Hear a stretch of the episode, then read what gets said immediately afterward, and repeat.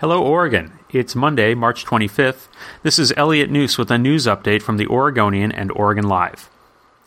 Years before Jennifer Hart drove her family's SUV off a California cliff with her wife and six adopted children inside, Oregon child welfare workers had interviewed the family. They found evidence of abuse or neglect, but closed their investigation as inconclusive and backed out of the family's life. That's not allowed in most states, but it was common then in Oregon, and particularly in Clackamas County, where the family lived at the time. Oregon officials say much has changed around casework practice since the 2013 case was closed. Oregon's regulations on lead in drinking water at schools and daycares have improved significantly in the last two years, according to a new national report. The Environment America Research and Policy Center and U.S. Public Interest Research Group Education Fund gave the state a C plus for its lead policies this year, compared with an F two years ago.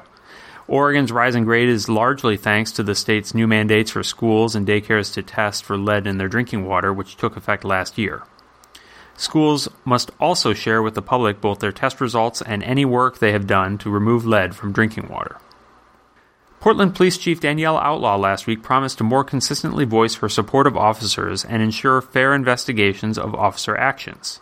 The promise came after an internal listening session revealed officers were frustrated with elected officials' public statements over hundreds of friendly texts exchanged between a police lieutenant and the leader of a right wing activist group.